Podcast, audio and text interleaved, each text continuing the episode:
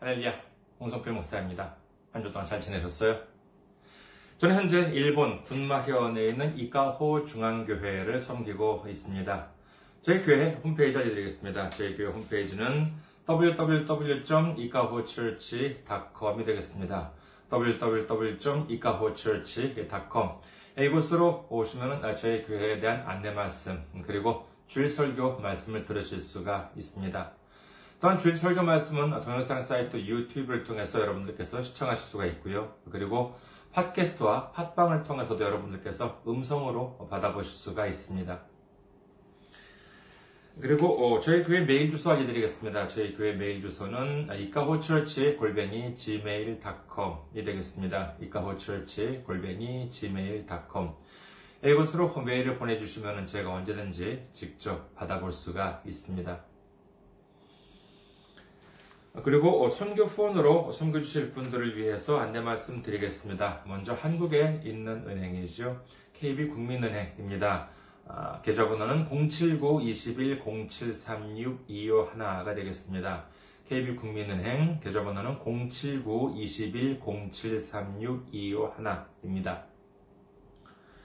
그리고 일본에 있는 은행으로 직접 선거 주실 분들을 위해서 안내 말씀 드리겠습니다. 일본에 있는 은행이에요. 군마은행입니다.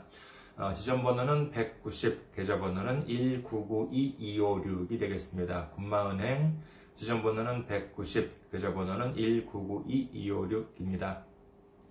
저희 교회는 아직까지 재정적으로 미자립 상태에 있습니다. 그래서 여러분들의 기도와 선교 후원이 큰 힘이 되고 있습니다. 여러분들의 많은 기도, 많은 관심, 많은 섬김, 많은 참여 기다리고 있겠습니다. 지난주에도 귀하게 선교 후원으로 섬겨주신 분들이 계셨습니다. 아, 이진묵님, 그리고 송현수님께서 귀하게 선교 후원으로 섬겨주셨습니다. 감사합니다. 얼마나 큰 힘이 되는지 모릅니다. 우리 예수님의 놀라운 축복과 넘치는 은혜가 함께 하시기를 주님의 이름으로 축원드립니다. 오늘 함께 은혜 나누실 말씀 보도록 하겠습니다. 함께 은혜 나누실 말씀 로마서 1장 6절에서 8절까지의 말씀입니다. 로마서 1장 6절에서 8절 제가 가지고 있는 성경으로 신약성경 239페이지가 되겠습니다. 로마서 1장 6절에서 8절 봉독해 드리겠습니다. 너희도 그들 중에서 예수 그리스도의 곳으로 부르심을 받은 자니라.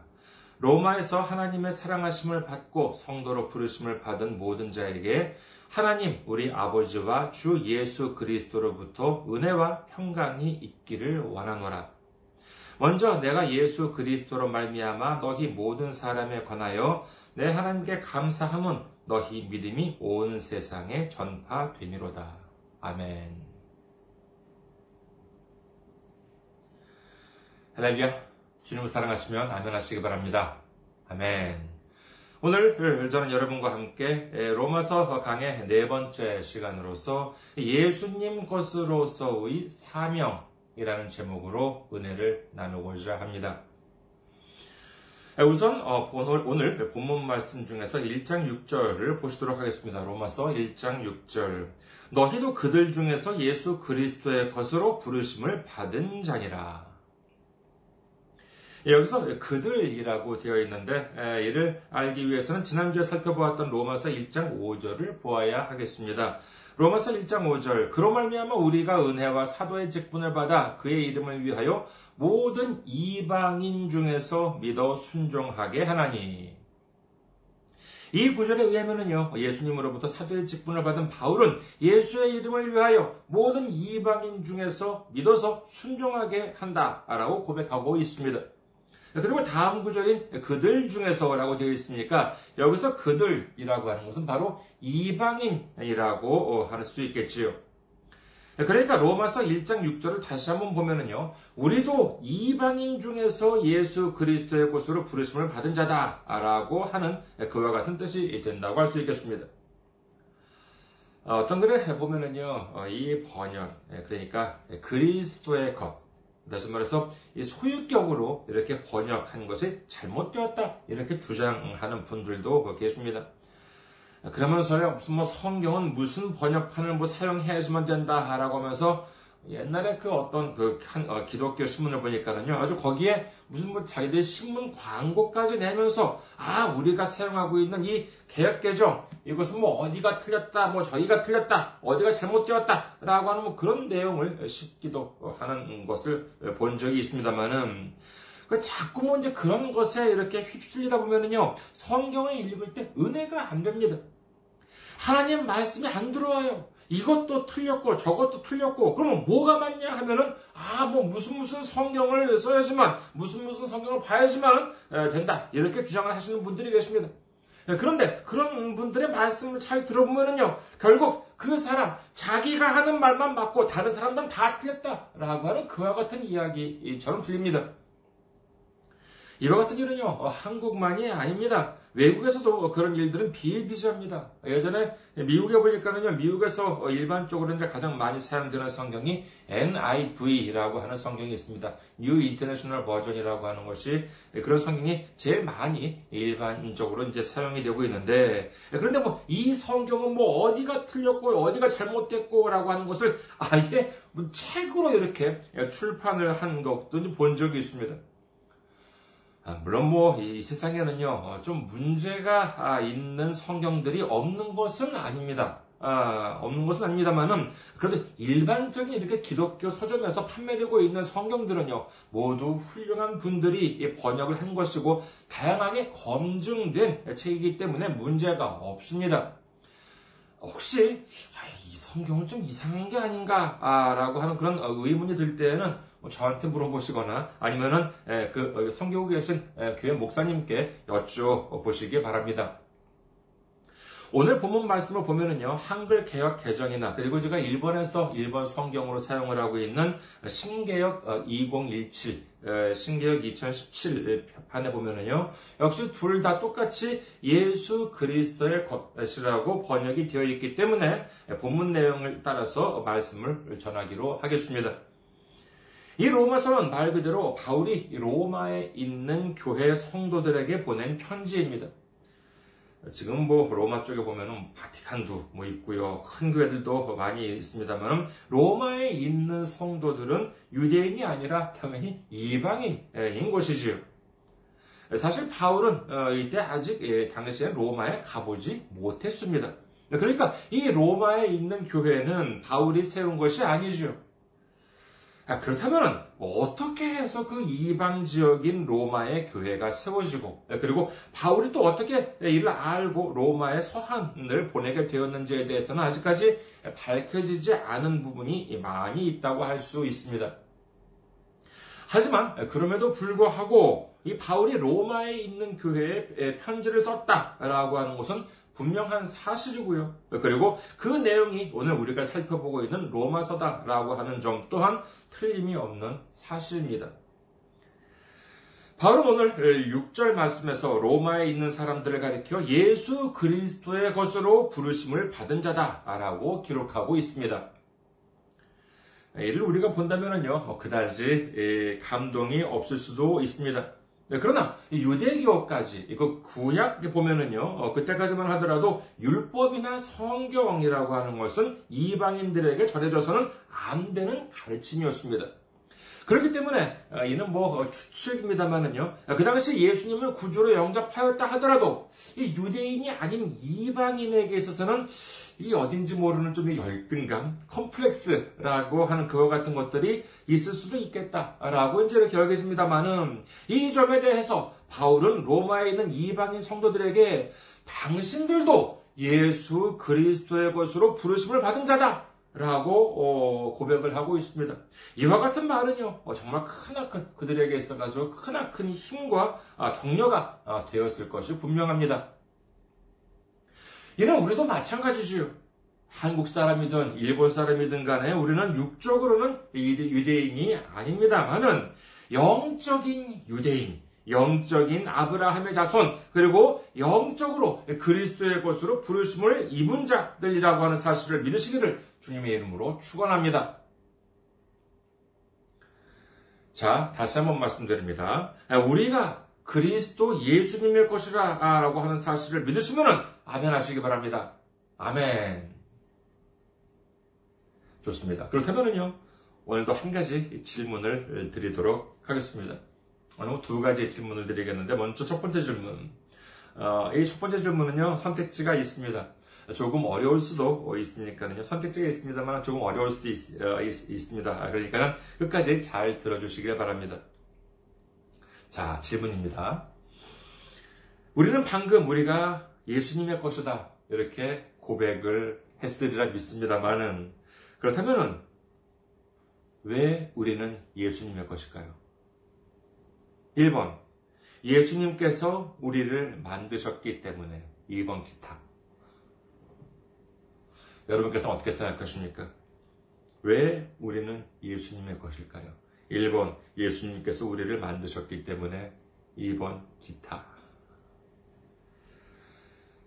자, 제 질문 취지를 이렇게 아시는 분들께서는 어쩌면 고개를 좀 갸우뚱하셨을지 모르겠습니다. 평소에 저는 뭐라고 말씀드렸습니까? 제가 드리는 어, 질문들 중에서 선택지가 있는데 그 선택지 중에서 기타라고 하는 것이 있으면 대부분 그게 정답이다 이렇게 제가 말씀을 드렸지 않습니까? 음? 근데 어, 우리가 예수님의 것이라고 하는 이유가 아니 예수님이 우리의 것, 예수님이 우리를 만드셨기 때문이 그럼 아니라는 거야? 라고 하는 의문이 생길 수도 있겠습니다. 자, 그럼 한번 생각해 보십시다. 지금 여러분들께서 입고 계신 옷, 누구의 것입니까? 여러분이 가지고 계신 스마트폰, 전화기, 누구의 것입니까? 예. 뭐, 뭐, 남의 옷을 입고 계시거나, 아, 뭐, 그럴 수도 있겠습니다. 뭐, 누가 빌려서 입었다거나, 예, 그럴 수도 있겠습니다만은요. 혹시 지금 뭐, 남의, 에, 다른 사람의 스마트폰을 사용하고 계시는 않겠지요? 대부분 자신의 옷을 입고, 그리고 자신의 에, 휴대폰, 어, 스마트폰을 가지고 계실 것입니다. 그러면 그 옷이나 아, 니면 그 휴대폰이 여러분 것이다라고 하는 그 이유가 아, 무엇입니까? 여러분들께서 직접 만드셨기 때문에 그렇습니까? 아니에요. 그렇지 않습니다. 뭐, 뭐, 옷 정도는 좀 이렇게 좀 솜씨가, 아, 좋으시다면 직접 만드실 수도 있겠습니다만, 아무리 손재주가 있는 사람이다 하더라도 핸드폰, 휴대폰을 뭐 처음부터 조립해서 자기가, 아, 들고 다니는 그와 같은 사람은 아직까지 본 적이 없습니다. 그렇다면, 여러분들께서 손수 만들지도 않은 옷인데도 불구하고, 손수 무슨 뭐 납땜질을 해가면서 조립한 휴대폰도 아닌데도 불구하고, 여러분들 것이다. 라고는 이유가 무엇입니까?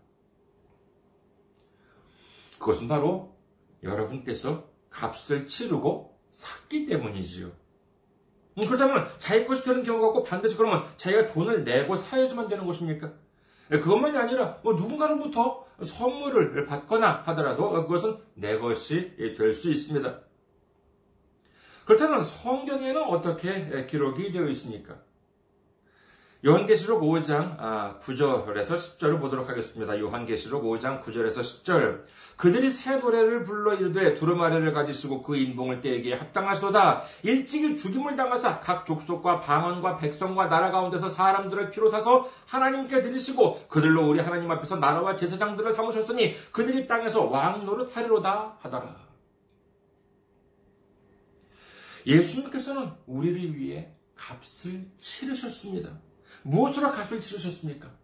그렇습니다. 예수님의 피로 값을 치르고 우리를 사셨습니다. 그리고 우리를 하나님께 드리셨다라고 성경은 기록하고 있습니다. 즉, 예수님께서는 죄악 속에 있는 우리를 예수님께서 십자가에 달려서 흘리 피로, 흘리신 피로 우리를 구원하시고 우리를 하나님께 들으셨다라고 하는 것을 믿으시기를 주님의 이름으로 축원합니다. 그렇기 때문에 우리는 예수님의 것이요 또한 하나님의 것이 되는 것입니다. 이 얼마나 감사한 일입니까?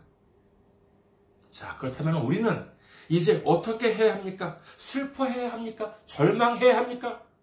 아닙니다. 로마서 1장 7절 로마에서 어, 하나님의 사랑 아, 사랑하심을 받고 성도로 부르심을 모든 자에게 하나님 우리 아버지와 주 예수 그리스도로부터 은혜와 평강이 있기를 원하노라. 우리는 이제 우리 스스로 애를 쓸 필요가 없습니다. 주님의 품 안에서 기뻐해야 합니다. 주님의 품 안에서 감사해야 하는 것입니다. 하나님 아버지께서 주시는 은혜와 평강, 예수님께서 주시는 은혜와 평강이 넘쳐나야 하는 줄 믿으시기를 주님의 이름으로 축원합니다. 내가 하나님 아버지의 것이요. 내가 예수님의 것이다라고 하는 사실을 믿으시면 은혜와 평강이 넘칩니다. 그 이유가 무엇이겠습니까? 얘는 어, 예전에 제가 한국에 있을 때 텔레비전에서 어떤 분이 하시는 말씀을 어, 하시는 걸 들은 적이 있습니다만은 이분은 그 어린이집 교사 선생님이세요. 예, 그런데 이분이 흥미로운 말씀을 하시는 것을 들었습니다. 예, 그게 뭐냐 하면은요, 이분이 그 예전에 그 탈북자 아, 가정, 음, 가족 중에서 있는 그 어린이들, 탈북자 가족 함께 이제 남으로 어, 넘어오신 분들인데, 그 이제 어린이들, 그중에 어린이들 이제 그 어, 가르쳐 준 적이, 돌봐준 적이 있다고 하십니다. 그런데 이 아이는요, 한국의 일반 아이들과 좀 여러 가지 차이점이 있었다라고 하는데, 그 중에 대표적인 것이 뭐냐 하면은요, 자기 것이라고 하는 개념이 없었다는 거예요. 선생님이 무슨 물건을 이렇게 자 누구누구야 이거 넣었어 라고 어, 주면은요 조금 쓰다가 그냥 아무데나 내팽개쳐 어, 버린다는 것이에요. 그리고 전혀 물건을 소중하게 사용하지 않는다는 것입니다. 이게 아무래도 뭐 북한이 사회주의 국가다 보니까는 어, 내 것이라고 하는 개념이 없기 때문에 내 것을 소중히 여긴다라고 하는 생각을 아예 안 한다라고 하는 것이에요. 그래서 이 선생님이 그 아이에게 얘 누구 누구야 아 이거는 네 것이니까 너의 이름을 자 여기다 이렇게 적어놓고 그리고 소중하게 다루어야 해 하고 가르쳤는데 이것을 이해하는데 의외로 시간이 걸렸다라고 하는 것입니다. 하나님은 우리를 사랑하십니다. 예수님은 우리를 사랑하십니다. 그 이유가 무엇입니까? 그것은 바로 우리가 하나님의 것, 우리가 예수님의 것으로 부르심을 받았기 때문인 줄 믿으시기를 주님의 이름으로 축원합니다. 그렇다면 우리가 하나님의 것, 예수님의 것이다 라고 한다면 그냥 가만히 앉아서 아 할렐루야 감사합니다 라고만 아, 하고 어, 하고만 있으면 되는 것이냐 라고 하는 것이죠. 아닙니다. 우리는 분명히 해야 할 일이 있습니다. 이사야 5장 1절에서 2절을 보도록 하겠습니다. 이사야 5장 1절에서 2절. 나는 내가 사랑하는 자를 위하여 노래하되 내가 사랑하는 자의 포도원을 노래하리라. 내가 사랑하는 자에게 포도원이 있으며 심히 기름진 산으로다. 땅을 파서 돌을 제하고 극상품 포도나무를 심었도다. 그 중에 망대를 세웠고 또 그 안에 술틀을 팠도다. 좋은 포도 맺기를 바랐더니 들포도를 맺었도다. 하나님께서는 극상품 포도나무, 뭐 정말 그야말로 뭐 샤인 머스켓이나 이번에 뭐 거봉 같은 그와 같은 포도가 있죠. 그와 같은 정말 그보다도 훨씬 더 좋은 포도나무, 극상품 포도나무를 심었습니다. 뿐만 아니라 그 극상품 포도나무가 튼튼하게 자라기 위한 모든 환경을 조성해 주셨습니다. 그런데 그 결과 어떻게 되었습니까? 그렇습니다. 들포도가 맺혔습니다. 최고급 포도나무를 심었는데 정말 그리고 모든 정성을 기울여서 키웠는데 결과적으로 맺힌 것은 짐승 사료로도 쓸 수 없는 들포도가 맺히고 말았다는 것입니다. 그렇다면 하나님께서는 어떻게 하셨습니까? 이사야 5장 4절에서 6절 내가 내 포도원을 위하여 행한 것 외에 무엇을 더 할 것이 있으랴? 내가 좋은 포도 맺기를 기다렸거늘 들포도를 맺으면 어찌 됨인고? 이제 내가 내 포도원에 어떻게 행할지를 너희에게, 너희에게 이르리라. 내가 그 울타리를 걷어 먹힘을 당하게 하며 그 담을 헐어 짓밟히게 할 것이요. 내가 그것을 황폐하게 하리니 다시는 가지를 자들이, 어, 자름이나 북을 돋우지 못하며 찔레와 가시가 날 것이며 내가 또 구름에 명하여 그 위에 비를 내리지 못하게 하리라 하셨으니 하나님께서는 이와 같이 무섭게 심판하신다라고 성경은 말씀하십니다. 우리는 이 말씀을 정확하게 이해해야 합니다. 하나님께서는 우리의 밭을, 우리의 밭, 우리 밭의 모든 환경을 다 조성해 주셨습니다. 그리고 좋은 포도나무를 심으셨습니다. 이것이 무엇입니까? 예를 들어서 어떤 한 사람이 있었습니다. 그 사람이 그런데 큰 빚을 졌습니다. 도저히 갚을 수가 없을 정도의 큰 빚이에요. 그렇게 된다면 아무리 능력이 있다 하더라도 사업을 다시 시작할 수가 없습니다. 뭐 사업은 무슨 뭐 취업도 할 수가 없게 되겠지요. 그런 사람들을 누가 써주겠습니까? 결국 파산할 수밖에 없을 것입니다. 그러나 이 사람을 어떻게 해야 돼요? 일으켜 세워야죠. 법적으로 볼 때 개인 파산, 자기 파산을 하게 되면 어떻게 됩니까? 그렇습니다. 채무가 면제가 됩니다. 모든 빚이 다 해결돼요. 그러면은 이제 그 사람은 다시 일어날 수가 있습니다. 그러니까 이 사람이 다시 일어나기 위해서는 무엇보다도 모든 채무가 면제되어야 하는 것입니다. 우리는 진정 죄인이었습니다. 작은 죄를 지은 죄인은요, 정말 자기가 얼마나 심각한 죄를 지었는지를 잘 알고 있습니다. 하, 그때 내가 왜 그랬을까? 정말 참 잘못했다. 내가 왜 그 죄를 지었을까? 이렇게 후회하고 반성할 수도 있겠죠. 하지만 수도 없이 반복해서 죄를 지어온 사람들은 어떻습니까? 이는 자기가 얼마나 무거운 죄를 지었는지, 자기가 얼마나 무거운 죄인인지 이조차도 알지 못하게 되는 것입니다. 지금도 많은 사람들은 자기가 지은 죄를 알지 못합니다. 하물며 오늘 당장 이 세상을 떠나도 자기가 천국에 갈 것이다. 이렇게 굳게 믿고 있는 죄인들이 얼마나 많은지 모릅니다. 그럼 우리는 예외인가요? 아니에요. 우리 스스로도 우리가 얼마나 큰 죄인인지 모르고 살고 있습니다. 얼마나 많이 하나님 마음을 아프게 하고 얼마나 많이 우리 가족이나 우리 이웃 마음을 아프게 했는지 모른 채로 살아왔습니다. 그러나 우리가 하나님을 알게 되고 예수님을 구주로 영접하게 되면 지금까지 알지 못했던 내 죄, 어둠 속에 있을 때에는 알지 못했던 내 죄가 햇빛을 쬐면 드러나듯이 점점 드러나기 시작합니다. 이제 이를 해결하지 못하면 나는 구원받을 수가 없습니다. 그런데 이 모든 것을 예수님께서 해결해 주셨습니다. 우리가 태어나기도 훨씬 전에 십자가에 못 박히고 피를 흘리시면서 우리의 죄를 모두 완전히 해결해 주셨습니다. 할렐루야! 이제 하나님께서는 우리 마음 속에 예수님이라고 하는 극상품 최고급 포도나무를 심으셨습니다. 그렇다면 어떻게 해야 됩니까? 그렇죠. 극상품 포도나무를 심었다면 극상품 포도가 맺혀야 하는 것입니다. 그런데 들포도가 맺혔다라고 하면 이것은 무엇이 문제입니까? 그렇습니다. 이것은 바로 나 자신이라고 하는 포도밭에 문제가 있었던 것입니다. 그렇다면 우리는 극상품 포도를 맺기 위해서 어떻게 해야 하겠습니까? 자, 두 번째 질문입니다. 두 번째 질문은요, 어, 주관식입니다. 선택지가 없어요. 자, 잘 들어보시기 바랍니다. 아, 성경에 나와 있는 구절입니다. 잘 들어보시기 바랍니다. 아담과 하와가 죄를 짓고 에덴에서 쫓겨났지 않습니까? 그런데 에덴에서 쫓겨났을 때 하나님께서 그들에게 시킨 일이 무엇이었는지 기억나십니까? 아담과 하와가 선악을 알게 하는 열매를 먹고 어, 에덴에서 쫓겨났습니다. 그때 하나님께서 그들에게 시키신 일.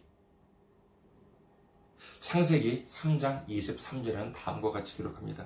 창세기 3장 23절. 여호와 하나님이 에덴 동산에서 그를 내보내어 그의 근원된 땅을 갈게 하시니라. 그렇습니다. 우리는 우리의 근원인 우리 마음의 땅을 갈아야 하는 것입니다. 그렇다면 땅을 갈기 위해서는 무엇이 필요하겠습니까? 여기서 필요한 것이 바로 믿음과 말씀과 행함인 것입니다. 우선 믿음이라고 하는 고백이 필요합니다. 그냥 뭐 무작정 땅을 가는 것이 아니라 아 내가 내 마음을 주님께서 주님 주시는 나무를 심기 위해서 제가 바치겠습니다. 라고 하는 고백이 있어야 합니다. 그리고 다음으로 두 번째는 땅을 갈기 위해서는 무엇이 필요하겠습니까? 다시 말해서 무엇으로 땅을 갈겠습니까? 설마 이렇게 손으로 어, 가시겠습니까? 그러면 손이 어떻게 되겠습니까? 어, 뭐 제대로 뭐 갈아보지도 못하고 금방 뭐 엉망이 되고 말겠지요. 그렇다고 그러면은 뭐 총이나 아니면은 뭐 칼로 밭을 갈겠습니까? 연필이나 볼펜으로 밭을 갈겠습니까? 아닙니다. 골로새서 2장 8절을 보시겠습니다. 골로새서 2장 8절 누가 철학과 헛된 속임수로 너희를 사로잡을까 주의하라. 이것은 사람의 전통과 세상의 초등 학문을 따름이요 그리스도를 따름이 아니니라. 땅을 갈기 위해서는 이를 위한 올바른 도구, 바로 이 괭이가 필요합니다. 아무리 이 세상에 있는 지식이나 경험으로 어, 있는 힘을 다해서 가려고 해봤자 제대로 되지 않아요. 우리 마음의 땅을 올바로 갈기 위해서는 올바른 말씀, 하나님의 완전한 말씀인 바로 이 성경 말씀으로 우리의 마음을 갈아야 하는 줄 믿으시기를 주님의 이름으로 축원합니다. 자, 이제 믿음이라고 하는 고백, 그리고 성경 말씀이라고 하는 괭이가 준비되었습니다. 그럼 마지막으로 무엇이 필요하겠습니까? 그렇습니다. 바로 행함이라고 하는 경작이 필요합니다. 아무리 훌륭한 고백과 성경에 대한 해박한 지식이 있다 하더라도 이를 실천하지 않으면 아무런 의미가 없습니다. 그리고 또한 밭에 가는 일이 어디 뭐 한두 번 괭이질을 하면은 왜 그만입니까? 아닙니다. 아침이고 밤이고 반복적으로 해야 합니다. 부지런히 괭이질을 하면은요, 어떻게 됩니까? 이제 그 단단했던, 정말 꽝꽝 아주 그냥 그 굳어 있었던 그 땅들이 조금씩 부드러워집니다. 그리고 그때까지는 보이지 않았던 크고 작은 바위나 돌멩이들이 막 튀어나옵니다. 잡초들이 막 쏟아져 나옵니다. 이런 것들을 그대로 놔두면요, 아무리 좋은 씨를 심어도, 아무리 좋은 나무를 심어도 다 말라 죽어버립니다. 이런 바위나 돌멩이나 잡초들을 그냥 쑥쑥 뽑아서 내버려주면 보들보들하고 기름진 옥토가 되는 줄 믿으시기를 주님의 이름으로 축원합니다. 우리 마음이 이와 같은 아주 보들보들한 옥토가 되면은요, 이제 뭐 극상품 포도를 심으면 극상품 포도가 나고, 극상품 야채를 심어도 극상품 야채가 되는 것입니다. 그런데, 그러면 이것으로 끝인가요? 포도를 심었어, 포도를 심었어요. 포도가 났어요. 그럼 포도를 먹었습니다. 하지만 이것으로 끝난다면 포도나무가 죽으면 이제 아무것도 할 수가 없게 되고 맙니다. 그렇다면 어떻게 해야 되겠습니까? 그렇습니다. 이 교배를 시켜서 늘려가야 하는 것입니다. 로마서 1장 8절 먼저 내가 예수 그리스도로 말미암아 너희 모든 사람에 관하여 내 하나님께 감사함은 너희 믿음이 온 세상에 전파되미로다. 그렇습니다. 아무리 좋은 물이라 하더라도 작은 컵에 담아서 내버려둬 보십시오. 며칠 지나면요 냄새가 나고 썩어버리고 맙니다. 아무리 우리가 좋은 믿음이라 하더라도 우리 안에만 가둬놓는다면요 이는 살아있는 믿음이 아니라 죽은 믿음입니다. 믿음은 나만이 가지고 있는 것이 아니라 내 이웃에게 그리고 온 세상에 전파되어야 하는 줄 믿으시기를 주님의 이름으로 축원합니다.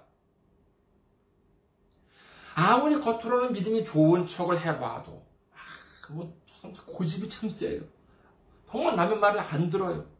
그 마음이 아주 단단해요. 또는 뭐 기도도 많이 하고 방언도 많이 하고 금식도 많이 하고 예배도 많이 드리는데 그 마음 안에 올바른 성경 말씀이 없어요. 뭐 꿈 이야기를 하고 환상 이야기나 하고 뭐 예언 이야기나 하고 뭐 도저히 그 마음 안에 성경 말씀이 안 보입니다. 이렇게 된다면요, 그 마음은 단단해져서 아무런 열매도 맺을 수가 없게 되는 것입니다. 그런데 올바른 믿음을 가진 사람 보면 어떻습니까? 정말 항상 마음이 보들보들합니다. 그리고 또한 하나님께서 주시는 극상품의 포도는요, 언제나 입에 달기만 한 포도만이 있는 것이 아닙니다. 때로는요, 고난이라고 하는 포도를 주시기도 하시고, 때로는 시련이라고 하는 포도를 주시기도 합니다. 그러나 우리가 반드시 기억해야 하는 점 무엇이냐? 이 모두가 다 하나님께서 주시는 극상품 포도라고 하는 것입니다. 그러면 그 마음을 항상 성경 말씀이라고 하는 괭이로 매일매일 부지런히 행함이라고 하는 이 괭이질이든 보들보들한 땅이다라고 한다면요 하나님께서 주시는 이 극상품 고난을 심어도 극상품 은혜라고 하는 열매가 맺히고 또한 극상품 시련을 심어도 극상품 평강이라고 하는 열매를 맺히는 줄 믿으시기를 주님의 이름으로 축원합니다. 아니 하나님께서 극상품 고난과 극상품 시련을 주세요. 예, 그렇습니다. 고난과 시련을 주실 수가 있습니다. 욥기 23장 10절 그러나 내가 가는 길을 그가 아시나니 그가 나를 단련하신 후에는 내가 순금같이 되어 나오리라. 야곱서 1장 2절에서 3절 내 형제들아 너희가 여러 가지 시험을 당하거든 온전히 기쁘게 여기라. 이는 너희 믿음의 시련이 인내를 만들어내는 줄 너희가 알미라. 그렇습니다. 이와 같은 것들, 이와 같은 것들은 하나님께서 우리를 괴롭히기 위해서 주시는 것이 아니에요. 우리를 사랑하시는 마음으로, 우리를 더욱더 강하게 하기 위해서 우리에게 허락하시는 극상품 선물이다라고 하는 사실을 믿으시기를 주님의 이름으로 축원합니다. 하나님 아버지를 믿고 예수님을 구주로 영접하신 우리는 성령님께서 항상 함께 하십니다. 믿으시면 아멘 하시기 바랍니다. 이제 우리는 하나님의 것이요. 예수님의 것입니다. 우리 앞에 좌절은 없습니다. 절망은 없습니다. 오로지 은혜와 평강이 넘쳐날 것입니다. 믿으시면 아멘 하시기 바랍니다. 우리 모두 믿음의 고백과 말씀의 괭이로서 우리의 마음을 갈면서 우리 마음 속에 있는 크고 작은 불신의 바위나 돌멩이들, 이 세상 근심 걱정이라고 하는 잡초들을 모두 깨끗하게 뽑아내버리고는 우리 일생 속에서 예수님이라고 하는 극상품 구도를 열매 맺고 예수님이라고 하는 극상품 구도를 우리 이웃에게 그리고 전 세계에 널리 전하는 우리 모두가 되시기를 주님의 이름으로 축원합니다. 감사합니다. 항상 승리하시고 건강한 모습으로 다음 주에 뵙겠습니다.